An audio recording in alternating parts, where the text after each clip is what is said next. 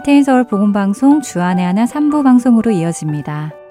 주안의 하나 삼 부에서는 예수님 안에 거하며 사는 삶이 어떤 것인지 함께 알아가 보는 프로그램 포도나무와 가지, 삶 속에서 나오는 묵상을 나누는 살며 생각하며, 그리고 성경을 한 장씩 읽어나가며 지혜를 나누는 시간인 Let's Read the Bible이 준비되어 있습니다. 먼저 포도나무와 가지로 이어집니다.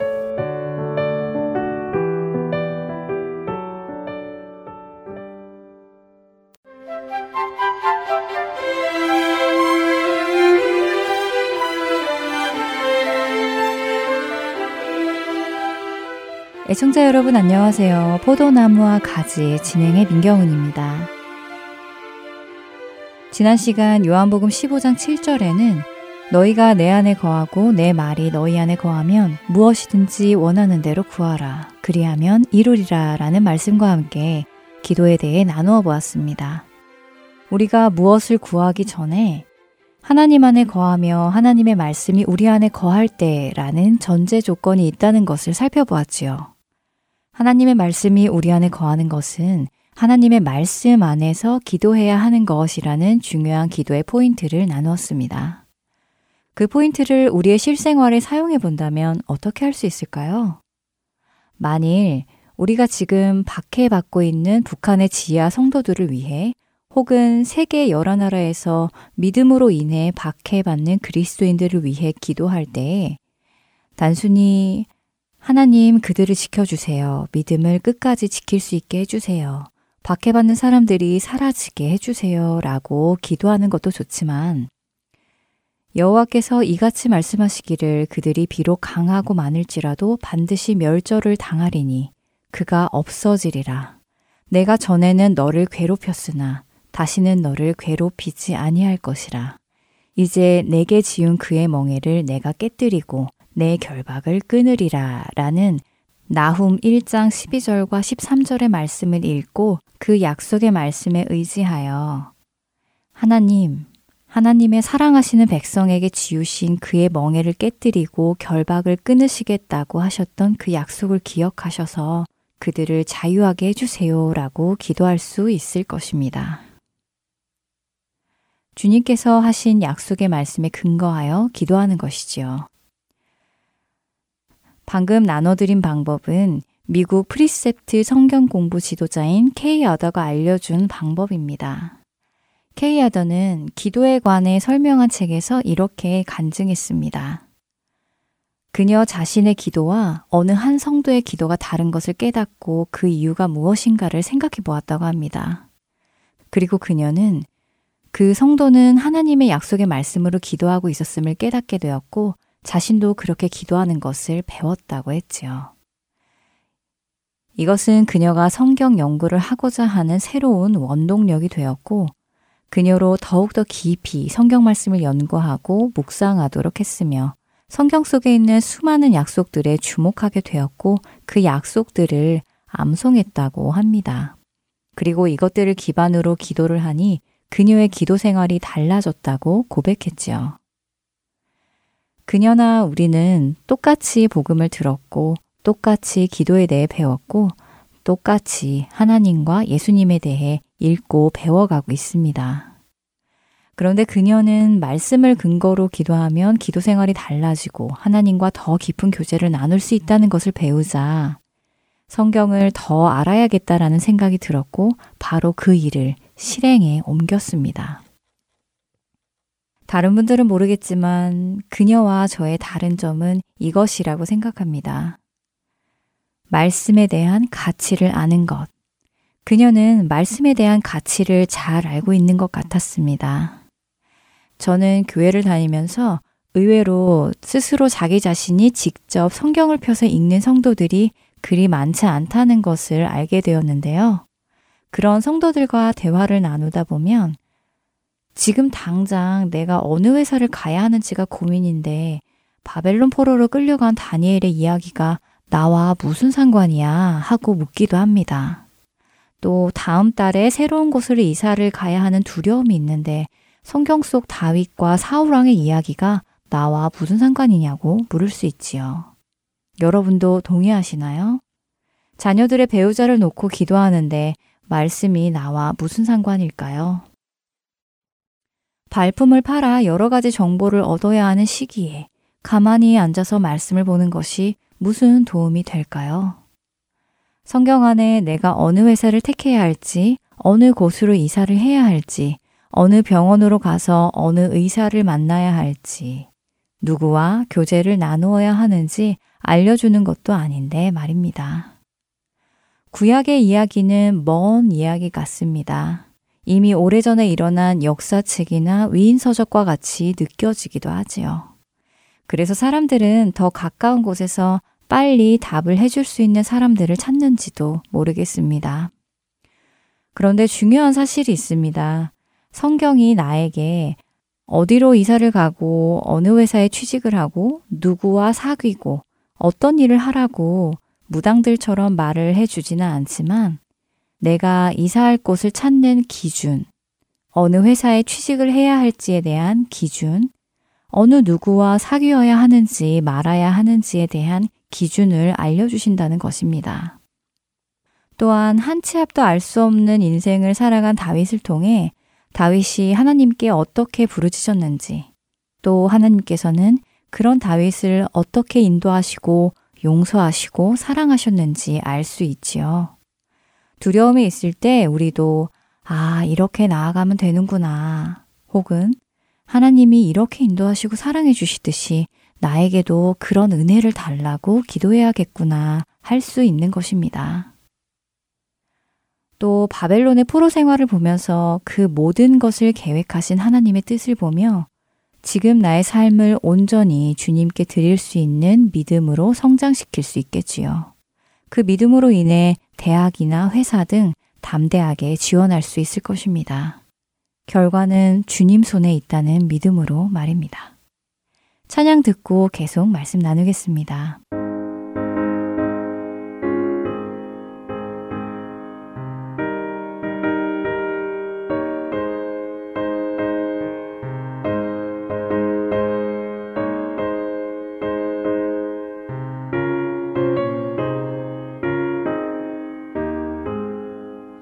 Oh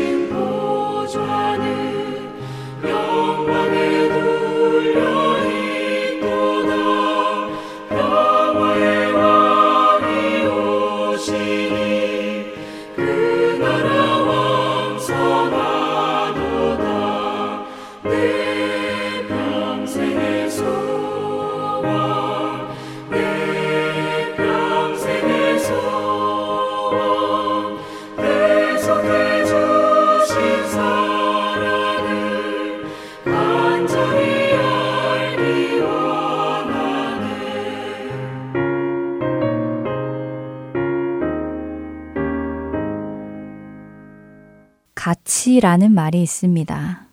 말 그대로 값어치입니다. 사물이 가지고 있는 쓸모를 이야기하지요. 동시에 가치는 인간 행동에 영향을 주는 어떠한 바람직한 것 또는 인간의 지적, 감정적, 의지적인 요구를 만족시킬 수 있는 대상이나 그 대상의 성질을 의미합니다. 우리는 스스로 가치 있다고 생각하는 일에 힘과 열정을 쏟습니다. 그리고 그렇게 하는 것이 당연하다고 생각합니다. 예수님께서도 내 보물이 있는 곳에는 내 마음도 있느니라 라고 마태복음 육 장 이십일 절에서 말씀하셨지요. 가치 있는 일에 내 마음이 가는 것입니다.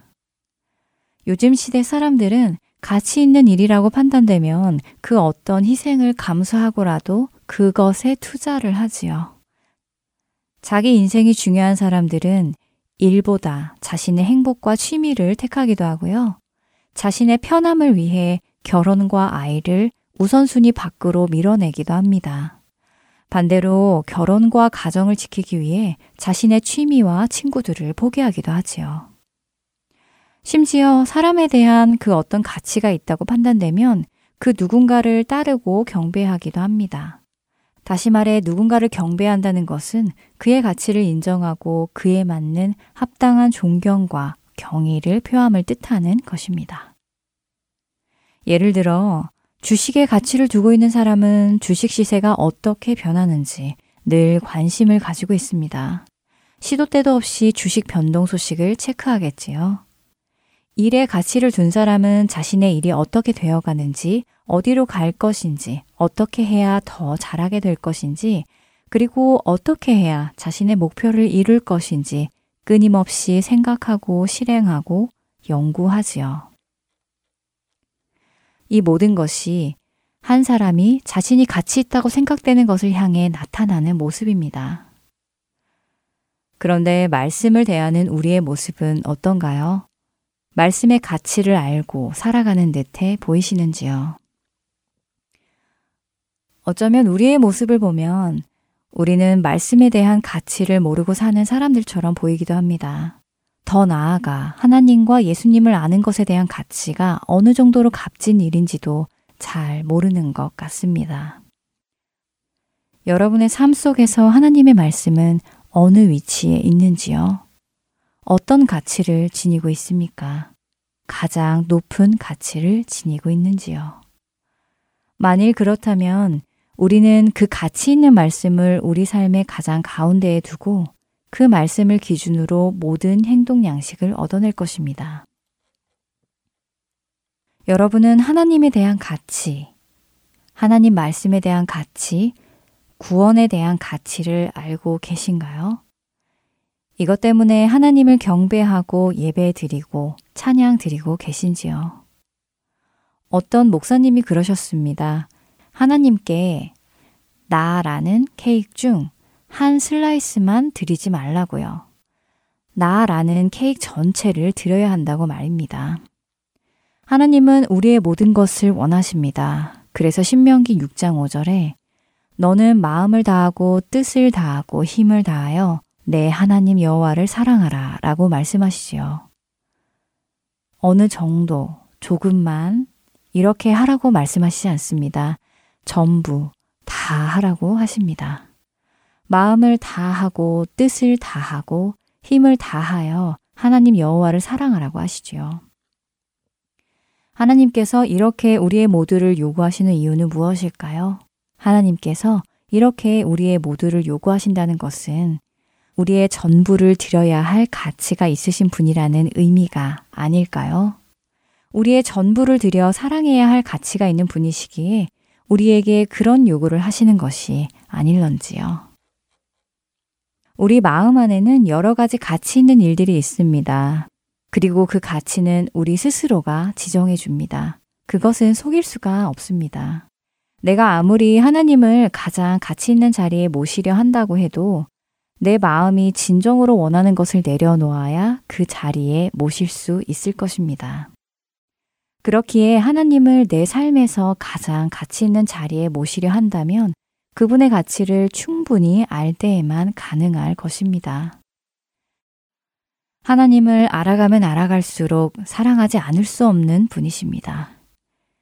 그분은 온전한 선이시고 생명이시고 사랑이시기에 그렇습니다. 모든 기쁨이 그분 안에서 나오고 거룩하고 경건함이 그분 안에서 나오기에 우리에게 가장 높은 차원의 기쁨을 주실 수 있는 유일하신 분이기에 그렇습니다. 그 하나님을 아는 방법은 그분이 스스로 계시하신 말씀을 통해서만 가능합니다. 그분의 말씀을 스스로 읽어나가지 않으면 우리는 그분을 알 수 없습니다.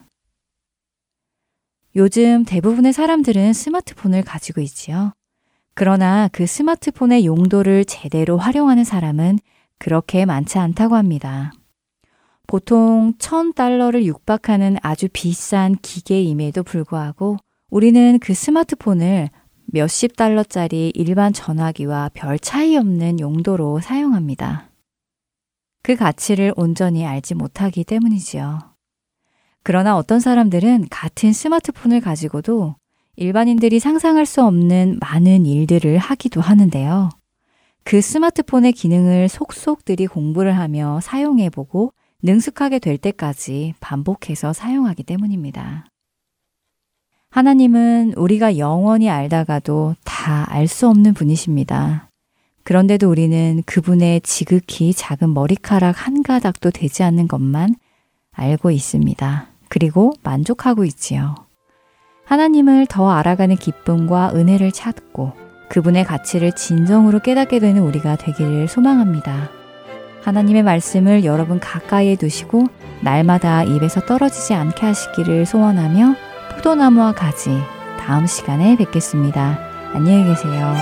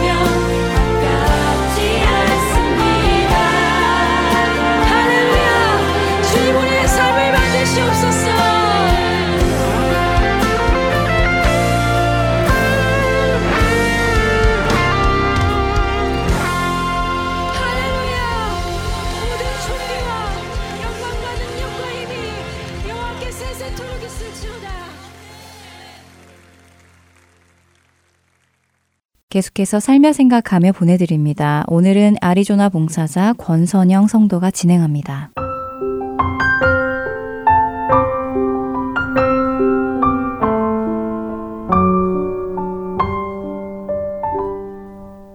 몇 년 전 이곳 복음방송에서 사역을 시작하게 되었을 때 새로운 봉사자들을 만나게 되는 기쁨이 참 컸습니다.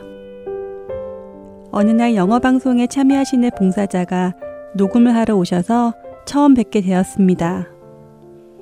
벨을 누르셔서 문을 열어드렸는데 얼굴을 보는 순간 반가운 미소가 번져 나왔습니다. 제가 이미 오래전부터 알고 지내던 분이셨기 때문이죠. 같은 교회에서 함께 유아부를 섬겼던 경험도 있고 영적으로도 잘 통하고 주 안에서 한 끈으로 매어 있다는 느낌이 들었던 제가 굉장히 좋아하는 분이었습니다. 그분을 교회에서뿐만 아니라 이렇게 새로운 장소인 복음방송에서 만나게 되는 반가움이 두 배가 되었죠. 그렇게 그분이 녹음하러 오실 때마다 인사를 나누고 자주 볼 수 있어서 참 좋았습니다. 그분은 이미 자녀가 둘이 있었는데 임신 소식을 들었고 지난 사월 중순에 셋째를 출산하게 되셨습니다. 첫째, 둘째를 제왕절개로 낳으셔서 셋째도 제왕절개로 낳게 되었는데요. 출산하시던 날 전화로 축하 인사를 드리고 퇴원 후에 보자고 인사하며 전화를 끊었습니다. 그런데 이 주 뒤에 정말 놀랄만한 소식을 듣게 되었습니다. 제왕절개로 출산을 하면 일반적으로 삼, 사일 뒤에는 퇴원을 하는데 교회에서 만난 남편 집사님은 아내가 여전히 병원에 입원 중이라는 말씀을 전해주셨습니다. 그리고 그 이유는 제왕절개 수술 중 의사가 실수로 방광에 상처를 냈고 그 상처로 찢어진 방광을 이어붙이는 수술을 해서 입원이 더 길어졌다는 것이었죠. 그 소식에 너무 놀라 연락을 드렸는데 현재 방광의 회복을 위해 소변통을 따로 차고 계시다고 하시더라고요. 셋째 출산 후 한 달 뒤부터 다시 봉사를 할 수 있을 거라고 밝게 웃으면서 인사를 나누었었는데 예기치 못한 일로 입원이 더 길어지게 되었습니다. 얼마나 속상하고 화가 날까요? 얼마나 억울할까요? 그리고 얼마나 아플까요? 제왕절개로 출산 후 통증도 심한데 수술 통증도 함께 견뎌야 하고 일반적으로 사람이 아프면 짜증이 더 심해지는 법이잖아요. 저는 그분이 그런 기분일 것 같은 마음에 위로를 드리려고 이런저런 이야기를 나누었습니다. 그런데 그분은 저와의 대화 중에 God is so good 이라는 말씀을 하셨습니다. 이 한마디의 말에 저는 순간 머릿속이 멍해졌습니다. God is so good? 아니 어떻게 이런 말이 이런 상황에서 나올 수 있지? 라는 생각에 한동안 저는 아무 말도 할 수 없었죠. 누가 보아도 백 퍼센트 의료 과실이고 예기치 못한 수술로 앞으로 내 몸 상태가 어떻게 될지 걱정도 될 것이고 돌보아야 할 자녀가 셋이나 되고 모든 것이 너무나 억울한 상황인데 다른 이의 실수로 인해 내가 피해를 받고 나의 계획이 전부 엉망진창이 된 이 상황에 대부분의 사람들은 이런 상황에 처해졌을 때 잘못을 한 상대방을 몰아붙이거나 심지어 고소를 해야겠다는 생각까지 할 수 있을 텐데 그분은 그저 하나님은 참 좋으신 분입니다. 라고 고백하고 있었습니다. 그분의 모습이 제 마음에 그려지며 저에게는 너무 놀라웠고 제 자신이 왠지 부끄러워지는 기분이 들었습니다. 도대체 그분 안에는 하나님의 사랑이 얼마나 가득 차 있길래 그런 고백을 이런 상황에서 할 수 있었을까요? 항상 자신에게 주어진 그 은혜를 충분히 누리고 있기에 그 힘든 상황에서도 그런 고백이 나왔을까요? 부활의 소망이 그녀 안에 있기에 그런 고백을 할 수 있었을까요? 이런저런 생각들이 제 안에서 질문이 생겨났습니다. 그분이 섬기는 그 하나님을 나도 섬기고 그분이 받은 그 구원을 나도 받았는데 왜 그분의 반응과 저는 다를까요? 그분이 그 상황들을 억지로 웃으면서 다 참고 있으실까요? 그런 것 같지 않았습니다. 그분은 자신의 삶에서 일어나는 그 모든 일을 하나님의 주권과 섭리 안에서 잘 이해하고 있다는 생각이 들었습니다. 저는 이 대화가 불씨가 되어서 한동안 하나님의 주권에 대해서 묵상해 보았습니다. 우리 삶에서 일어나는 모든 일들, 아주 작은 일부터 심각한 일까지 하나님의 주권 아래 있지 않은 일이 없을 것입니다.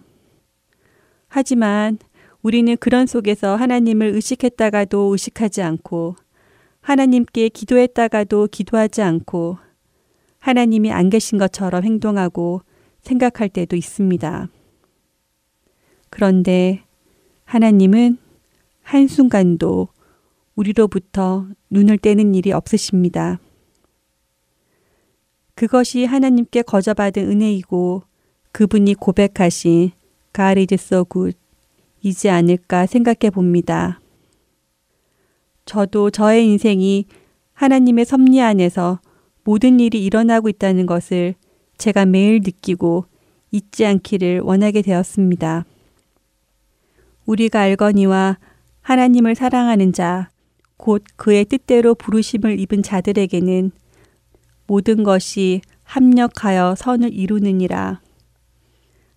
하나님이 미리 아신 자들을 또한 그 아들의 형상을 본받게 하기 위하여 미리 정하셨으니 이는 그로 많은 형제 중에서 맏아들이 되게 하려 하심이니라. 로마서 팔 장 이십팔 절과 이십구 절의 말씀입니다. 하나님의 주권을 인정하는 것은 모든 일의 결과를 주께 맡겨드리는 것이고 하나님의 섭리를 인정하는 것은 하나님은 선하시기에 그 모든 상황과 결과 역시 선하다는 것을 믿는 것임을, 이것이 주님을 향한 나의 신뢰와 믿음의 모습임을 다시 한번 생각하며 늘 주님 안에 거하기를 다시 한번 다짐해 봅니다.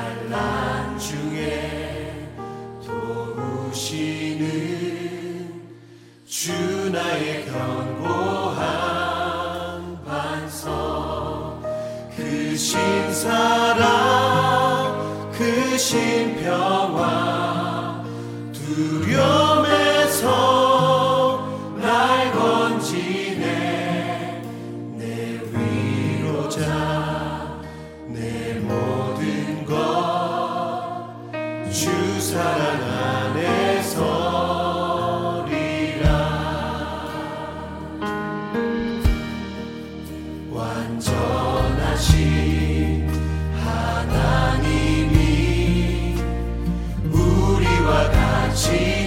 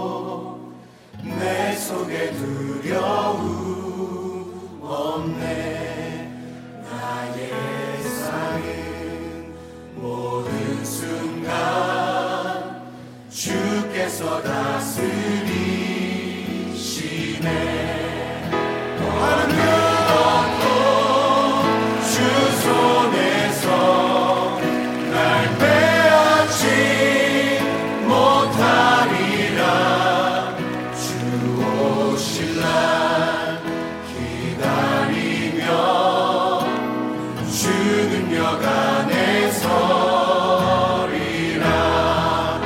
어느 것도 주 손에서 날 빼앗지 못하리라. 주 오실 날 기다리며 주 능력 안에 서리라. 굳건한 반석이시니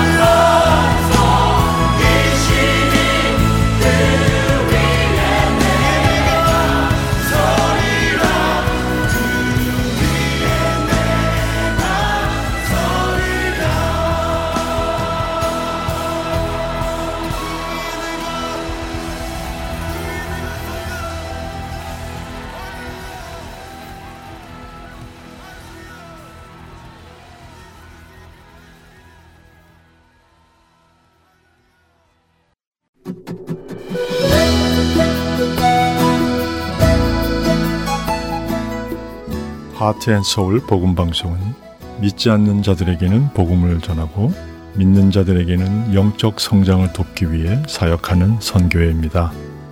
하나님께서는 이 귀한 일을 청취자 여러분을 통하여 해나가십니다. 정기적인 기도와 후원 그리고 봉사를 통해 생명을 살리고 세우는 이 귀한 일에 동참해 주십시오. 자세한 문의는 전화번호 육공이 팔육육 팔구구구로 해주시기 바랍니다.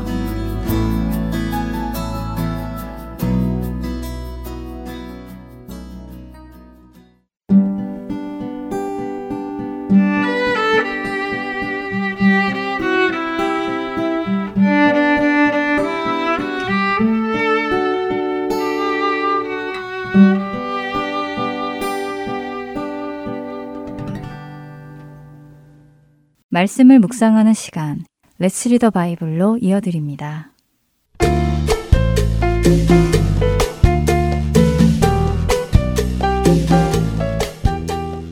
애청자 여러분, 안녕하세요. Let's Read the Bible 진행의 남경민입니다. 첫 사람 아담이 범죄한 이후에 사람은 하나님의 임재에서 떠나야만 했습니다.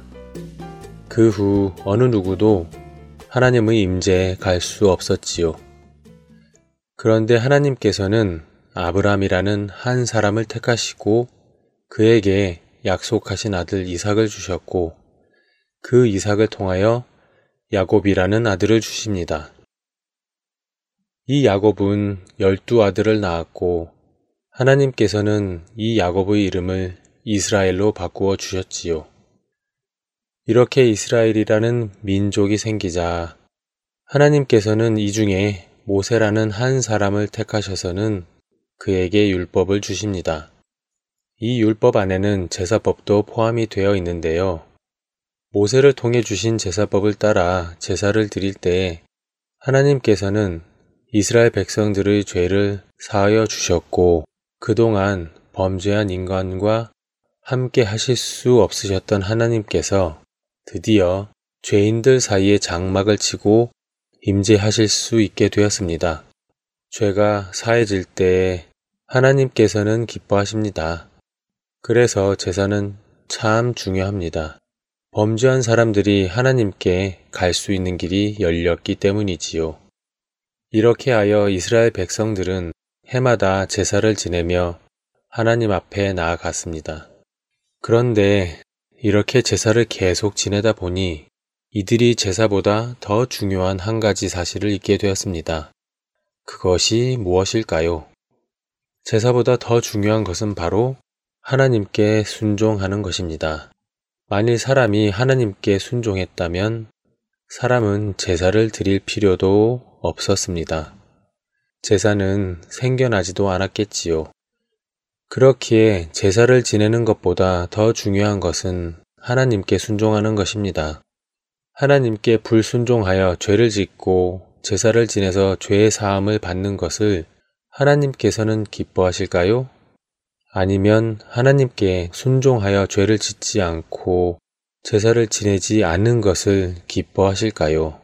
당연히 후자입니다.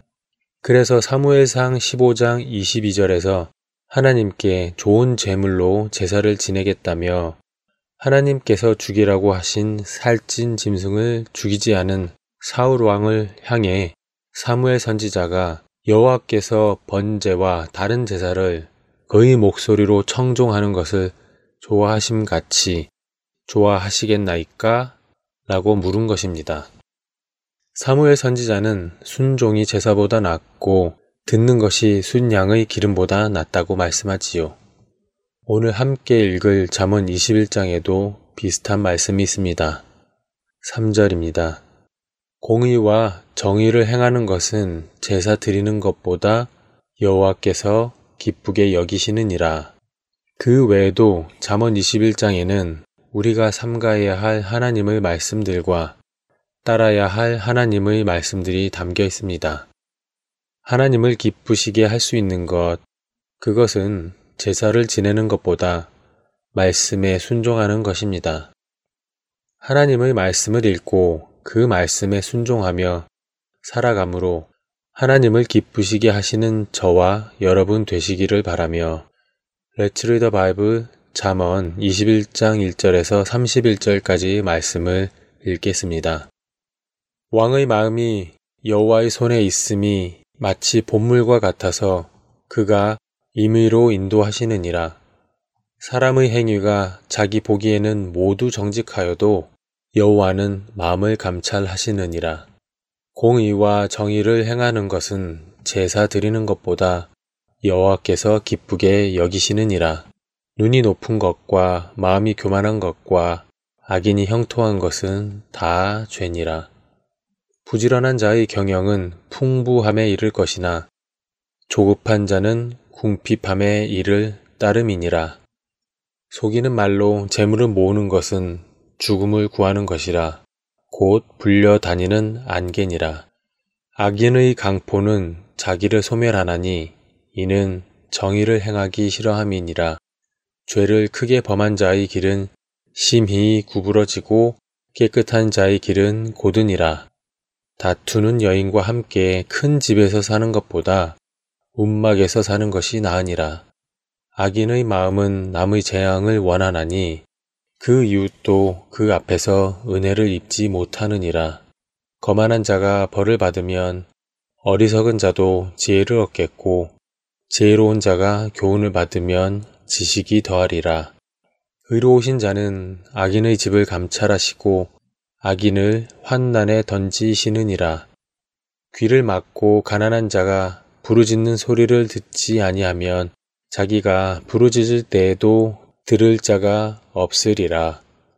은밀한 선물은 노를 쉬게 하고 품 안의 뇌물은 맹렬한 분을 그치게 하느니라. 정의를 행하는 것이 의인에게는 즐거움이요 죄인에게는 패망이니라. 명철의 길을 떠난 사람은 사망의 회중에 거하리라. 연락을 좋아하는 자는 가난하게 되고 술과 기름을 좋아하는 자는 부하게 되지 못하느니라. 악인은 의인의 속전이 되고 사악한 자는 정직한 자의 대신이 되느니라. 다투며 성내는 여인과 함께 사는 것보다 광야에서 사는 것이 나으니라. 지혜 있는 자의 집에는 귀한 보배와 기름이 있으나 미련한 자는 이것을 다 삼켜 버리느니라. 공의와 인자를 따라 구하는 자는 생명과 공의와 영광을 얻느니라. 지혜로운 자는 용사의 성에 올라가서 그 성이 의지하는 방벽을 허느니라. 입과 혀를 지키는 자는 자기의 영혼을 환난에서 보전하느니라. 무례하고 교만한 자를 이름하여 망령된 자라 하나니 이는 넘치는 교만으로 행함이니라. 게으른 자의 욕망이 자기를 죽이나니 이는 자기의 손으로 일하기를 싫어함이니라. 어떤 자는 종일토록 탐하기만 하나 의인은 아끼지 아니하고 베푸느니라. 악인의 재물은 본래 가증하거든 하물며 악한 뜻으로 드리는 것이랴. 거짓 증인은 패망하려니와 확실히 들은 사람의 말은 힘이 있느니라. 악인은 자기의 얼굴을 굳게 하나 정직한 자는 자기의 행위를 삼가느니라. 지혜로도 못하고 명철로도 못하고 모략으로도 여호와를 당하지 못하느니라. 싸울 날을 위하여 마병을 예비하거니와 이김은 여호와께 있느니라. Let's Read the Bible 잠언 이십일 장 일 절에서 삼십일 절까지 말씀을 읽었습니다.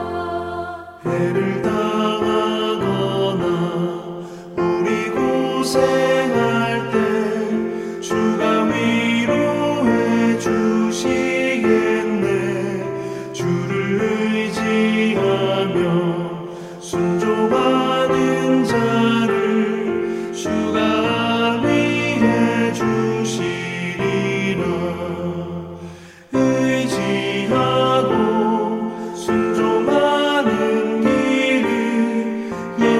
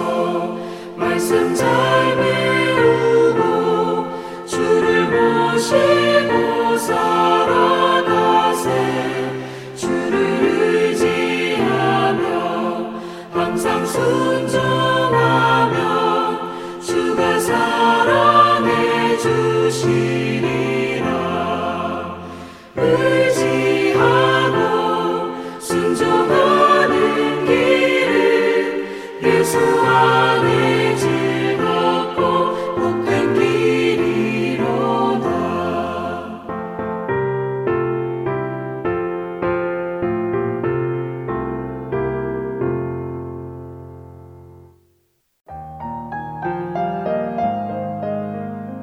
주안의 하나 삼 부 순서는 여기까지입니다. 주안의 하나 사 부로 이어집니다. 은혜의 시간 계속되시길 바랍니다.